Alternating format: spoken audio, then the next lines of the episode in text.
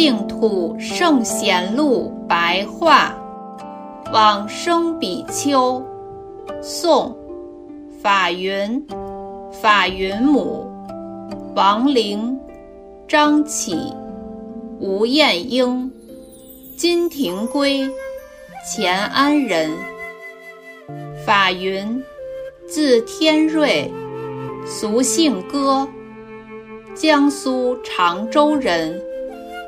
父母亲向佛祈祷，而梦见一位僧人说：“我想寄居神识于此。”等到生下法云法师时，面貌如所梦的僧人一样，瑞相奇特。于幼儿时，见到出家人，则高兴地想向前亲近。年五岁，就辞别双亲，礼拜辞行访公为师。九岁剃度出家，年二十岁受具足戒。北宋哲宗绍圣四年。公元一零九七年，最先跟随通照法师学习天台宗教法。隔年，依止天竺民法师谛听受持不可思议之妙法，最后得法于南屏山清辩大师。北宋徽宗政和七年，公元一一一七年，接受学士应安道的迎请，住持于松江的大觉教寺，又被推举而获赐普润大师的名号，从此学者聚集，依止法云法师。历经八年的时间，便讲《法华经》《金光明经》《涅盘经》《维摩诘经》等诸大乘经典。后来，因母亲年老，想要报答亲恩，于是辞去寺务，回到故乡，于祖坟旁。建筑一间茅棚，取名为藏云。但是远道而来请问修道要旨的人，常常盈满于门户外。于是造西方三圣像，广泛的教化众生。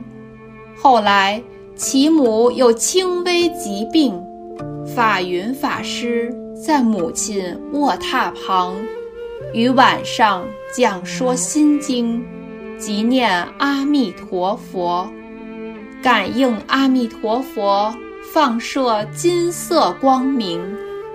当时母亲及四方众人，没有不亲眼瞻睹此事的。殊胜祥瑞的景象，既然明白显露出来。其母亲临命终时，自然是安详自在的往生。火化后所得舍利子，光明剔透如圆珠，经过数日，呈现莲花的迹象两朵。南宋高宗绍兴十四年，公元一一四四年。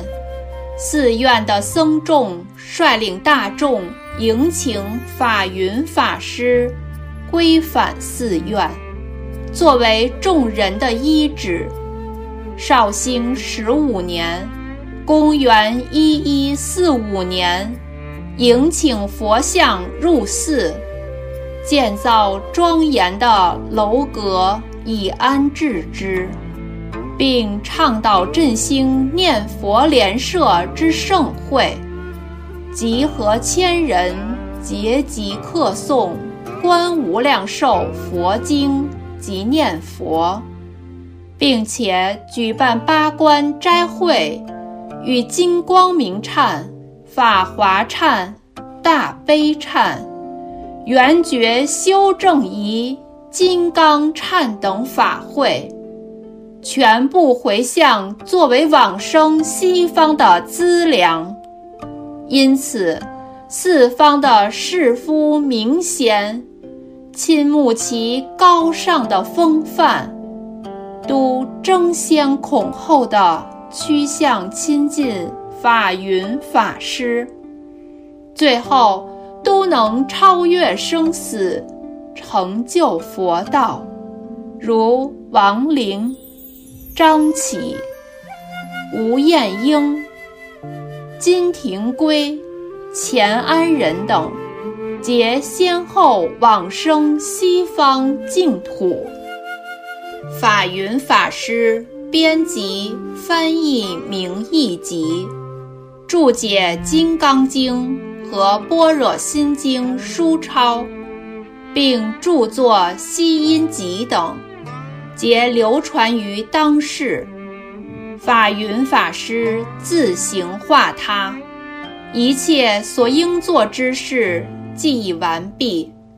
于南宋高宗绍兴二十八年，公元一一五八年九月二十八日，沐浴更衣之后，端身正坐，面向西方，召唤弟子说：“你们各自念及无常之火，烧尽生灭的世间，应该早求自度。”慎勿怠惰放逸。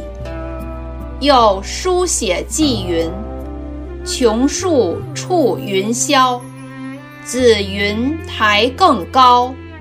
无声生彼土，不动一丝毫。”又说：“你们持此寄语及遗书，传达于各方知识大德。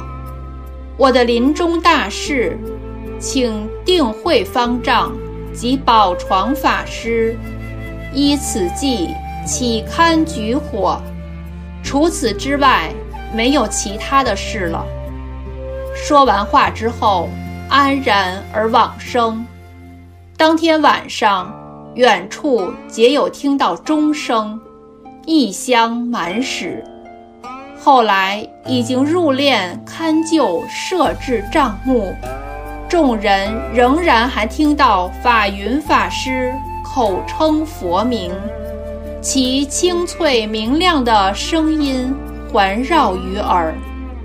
火化之后，舍利子不计其数，世寿七十一岁，僧腊五十七年。出自翻译《名义集》后附。普润大师行业记。